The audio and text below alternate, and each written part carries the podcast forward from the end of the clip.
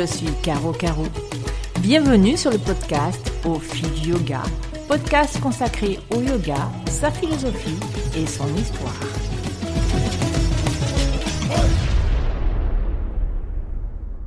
Bonjour et bienvenue sur le podcast Au fil du yoga.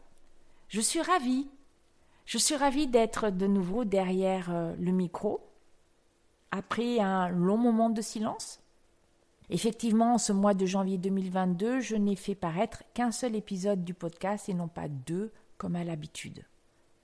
Pourquoi? Eh bien, tout simplement parce que en fin d'année 2021 et ce début d'année 2022, j'ai fait l'objet de critiques qui m'ont fortement perturbée qui m'ont poussé à, me poser euh, beaucoup de questions, et, notamment parce que je ne comprenais pas pourquoi. D'ailleurs, je ne comprends toujours pas pourquoi.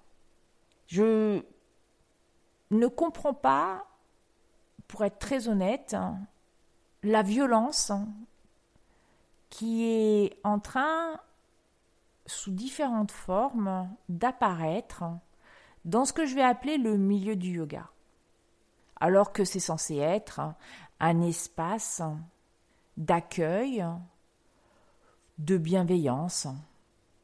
C'est parti en partie, mais pas que, c'est parti euh, d'une publication que j'ai réalisée sur euh, Instagram pour euh, communiquer sur un de mes ateliers. Pour illustrer cet atelier qui s'appelait Sortir des sentiers battus, j'avais utilisé une de mes photos à moi que je que je réalise toute seule, hein, d'accord, en mettant juste le minuteur sur euh, mon téléphone. Je, le précise pour vous expliquer euh, à quel point tout ce que je fais est artisanal. Et, et vous comprendrez. Et donc, dans cette posture que j'avais choisie à dessein, une posture avancée, une posture, euh, je vais dire, alambiquée, qui existe en Forest Yoga, qui s'appelle Resurrection, la résurrection. À quoi ressemble cette posture? Eh bien, imaginez que vous êtes en fente, le genou de la jambe arrière déposé dans le sol, les hanches sont en ouverture assez profonde, c'est-à-dire que le bassin se dirige plutôt vers le bas, mais avec de la tension dans les, cuisses, notamment la cuisse de la jambe avant et le fessier de la jambe arrière contracté, et un allongement du torse en direction de la cheville du pied avant, plus une torsion, puisque je passe la tête et au moins une épaule sous la cuisse de la jambe avant. Rappelez-vous le nom de cette posture? Resurrection. On sort complètement des sentiers battus, effectivement. Et en fait, cette euh, photo a été, avec mon nom apparaissant dessus, a été reprise dans une story euh, où était écrit l'horreur. Et je, connaissais absolument, je ne connaissais pas, et je ne connais d'ailleurs toujours pas la personne qui l'a publié, peu importe le nom en définitive, mais c'est plutôt l'acte. Euh, qui, a, qui a écrit l'horreur. Ce qui m'a embêté, en fait, et ce qui m'a beaucoup interpellé et beaucoup fait réfléchir, c'est pas, pas sur le fait que quelqu'un, euh, parce que ça, j'avais déjà fait la réflexion, euh, je m'étais déjà fait la, je me suis fait assez rapidement la réflexion, mais plutôt comment le pouvoir de l'image pourtant accompagné d'un long texte, pouvait être détourné à ce point. Et j'avais envie de vous parler de ça aujourd'hui.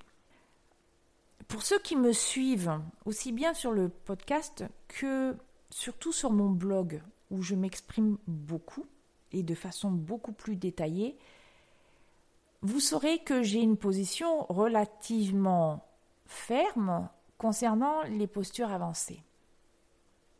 Alors je m'explique et ça va rejoindre le livre d'Anna Forest, Fierce Medicine. Parce que cette pratique de, posture dite avancée effectivement, je l'ai forcément développé avec le forest yoga. D'abord, je voudrais que nous nous entendions sur le thème de posture avancée. Le terme lui-même. Qu'est-ce qu'une posture avancée? Alors, et c'est là que le biais intervient tout de suite, les réseaux sociaux, sans vouloir d'ailleurs, mais par l'abondance de photos qui apparaissent, une posture avancée est une posture que vous ou moi ne pouvons pas réaliser. Et donc le summum de la posture avancée, ce sont les équilibres, les grands écarts, c'est-à-dire là où on dépasse la limite purement physique du corps et où on tend vers une jolie ligne, une jolie photo, où on va admirer non pas la personne en train de faire du yoga, mais la performance physique. C'est le premier élément. Le second élément, c'est que c'est une posture sur les, euh, c'est une posture sur les réseaux sociaux. Ça n'a rien à voir avec une posture de yoga. C'est une posture, on se montre. Et donc, quand on se montre, on travaille la photo. Et rappelez-vous ce que je vous ai dit.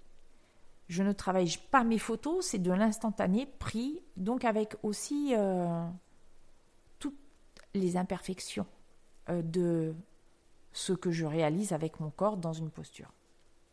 Ensuite, une posture est avancée, mais elle est relative. Elle est relative au corps de chacun. Je n'ai pas la chance d'être euh, pas souple. J'espère que vous avez entendu la négation. Je suis hyperlaxe sur certaines articulations, ce qui fait que j'ai une certaine facilité à aller toucher le sol avec mes mains voire avec mes avant-bras, de me plier assez facilement, d'avoir les hanches qui s'ouvrent relativement facilement. La contrepartie de cette hyperlaxité, c'est que je peux me faire mal aussi, car je ne sens pas le maximum de mon corps. C'est la difficulté qu'ont les gens dits souples. Donc première chose à savoir, être souple n'est pas un avantage du tout, contrairement à ce que véhicule l'image. D'ailleurs, c'est assez marrant parce que très souvent, j'ai des gens qui me disent Je ne peux pas faire de yoga, je ne suis pas souple. Vous voyez à quel point on a introduit la modernité, le monde moderne a introduit un biais dans la pratique du, euh, yoga. D'autant que, et ça c'est vraiment mon, point de vue, mais je pense qu'il est, euh, est commun à beaucoup de personnes, le yoga ce n'est pas que la partie physique, celle que l'on voit. Donc je suis hyperlaxe, donc effectivement j'ai des certaines facilités pour faire certaines choses, notamment cette posture resurrection.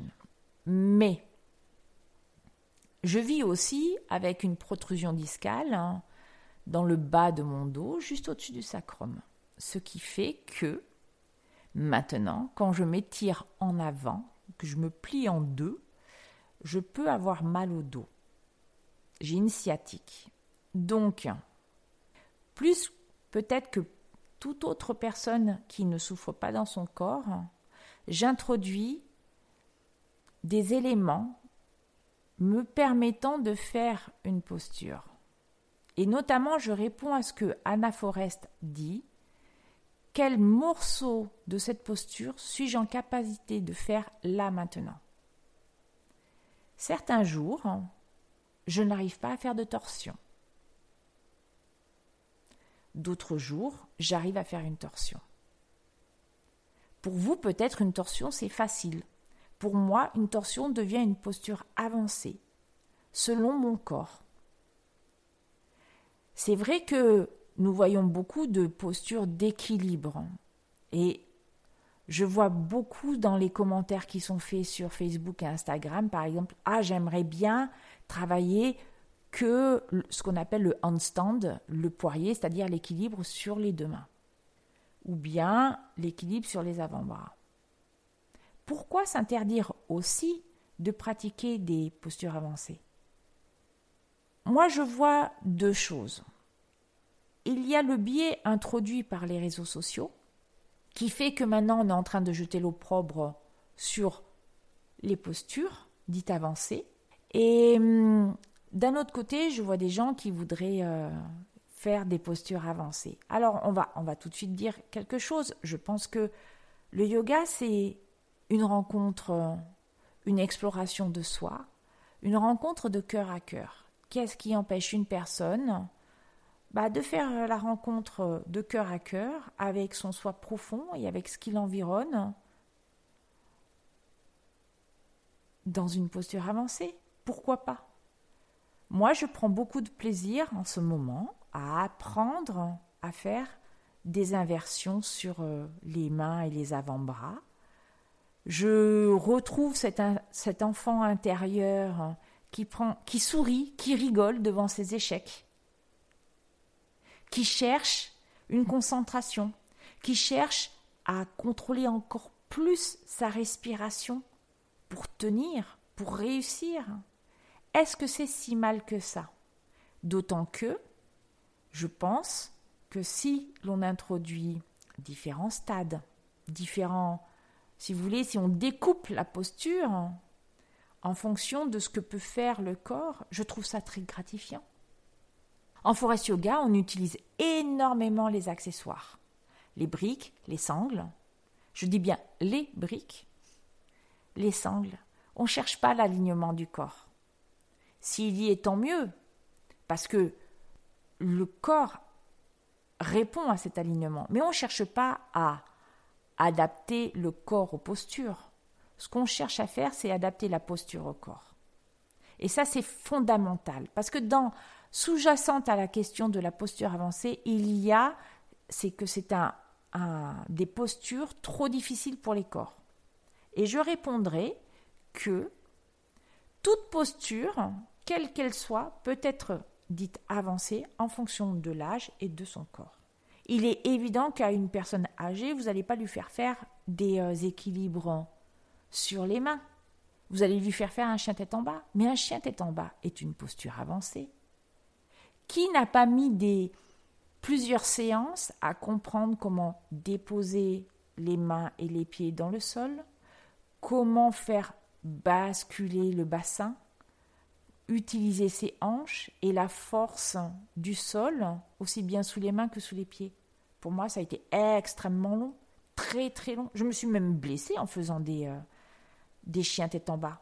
Pourtant, vous allez me dire, c'est pas une posture avancée. Pour moi, c'est une posture avancée. Shavasana, la posture où vous êtes allongé sur le sol en fin de pratique, est une posture très avancée. Vous allez me dire, mais pourquoi? Parce que on dépasse la partie purement physique de la posture. D'accord, oui, être allongé, tout le monde sait faire. Mais être allongé sans bouger, permettre à son mental de se calmer, est-ce que c'est si facile que ça? Non. L'idée de la posture avancée, si vous voulez, c'est vous faites une posture, quelle qu'elle soit, on va dire acrobatique ou pas. Vous faites du yoga quand, dans cette posture, vous arrivez à être concentré, à maîtriser le souffle et à pouvoir presque méditer dans cette posture. Je rajouterai aussi un élément, à sentir que vous êtes bien dans cette posture un peu comme si euh, vous preniez du plaisir à être dans cette posture. Cette posture vous calme-t-elle? Est-ce que cette posture arrive à Chitta Nirodha, la cessation des vrilles du mental C'est ça en fait le plus difficile, c'est ça la posture avancée, c'est être en Chitta Vritti Nirodha.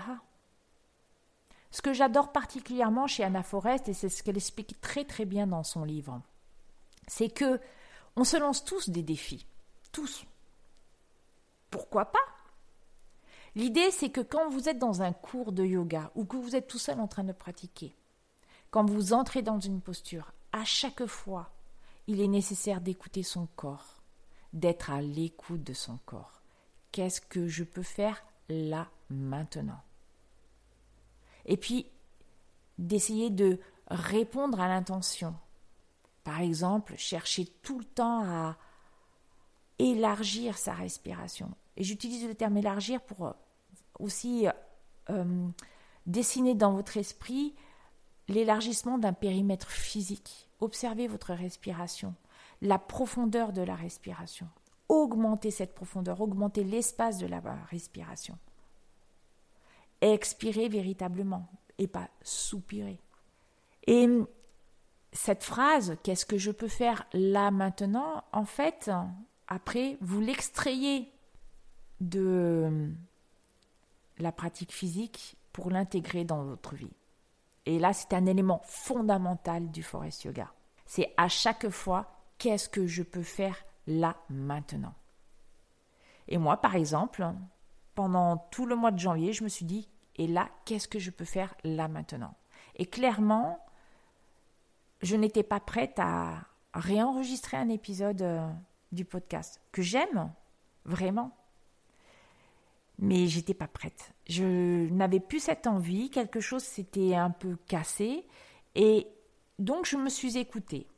Et aujourd'hui, j'ai eu envie. Qu'est-ce que je peux faire là maintenant? Je peux enregistrer un épisode.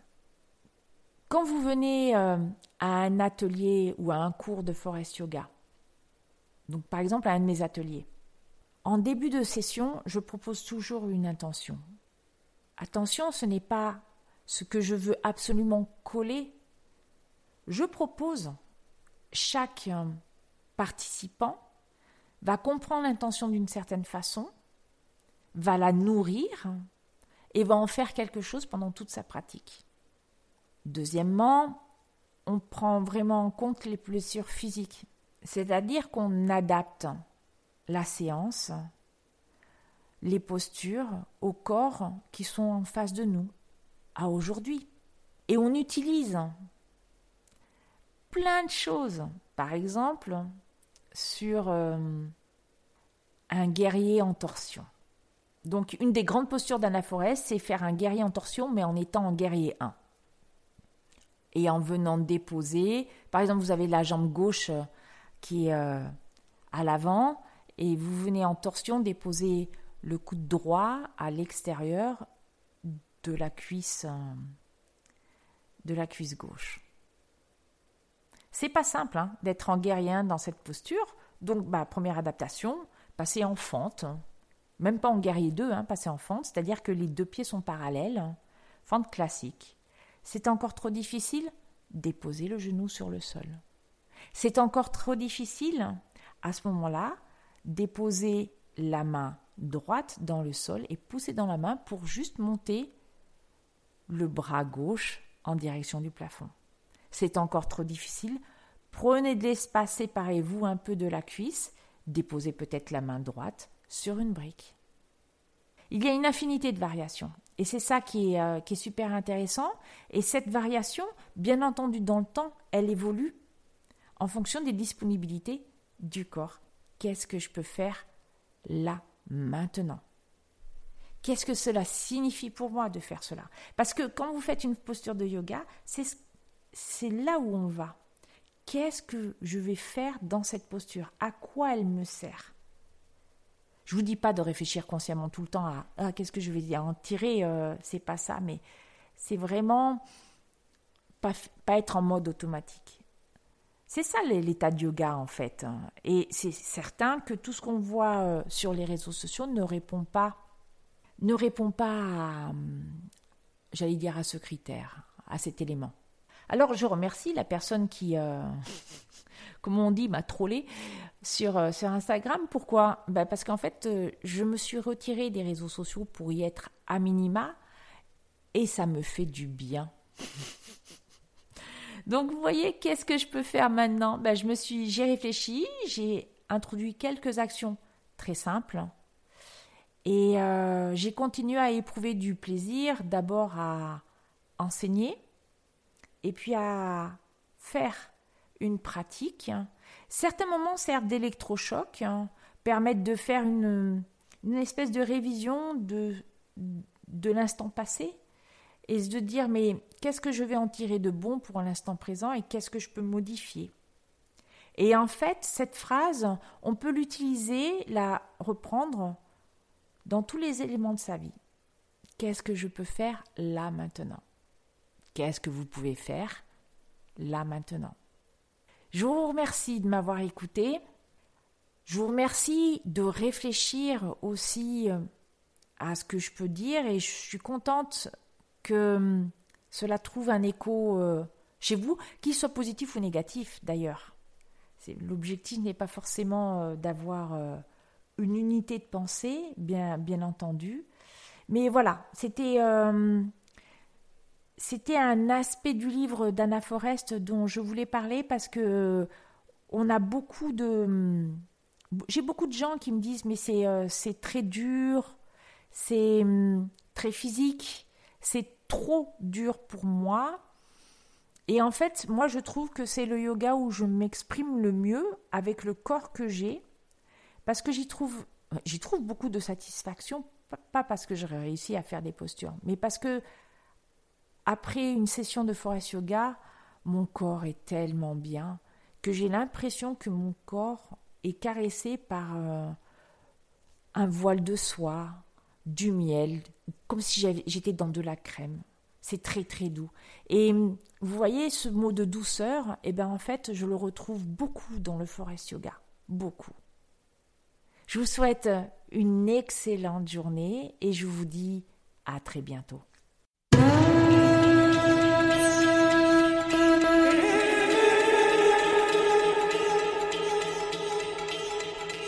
Vous avez aimé? Alors n'hésitez pas à nous le dire en nous écrivant à l'adresse suivante au fil du.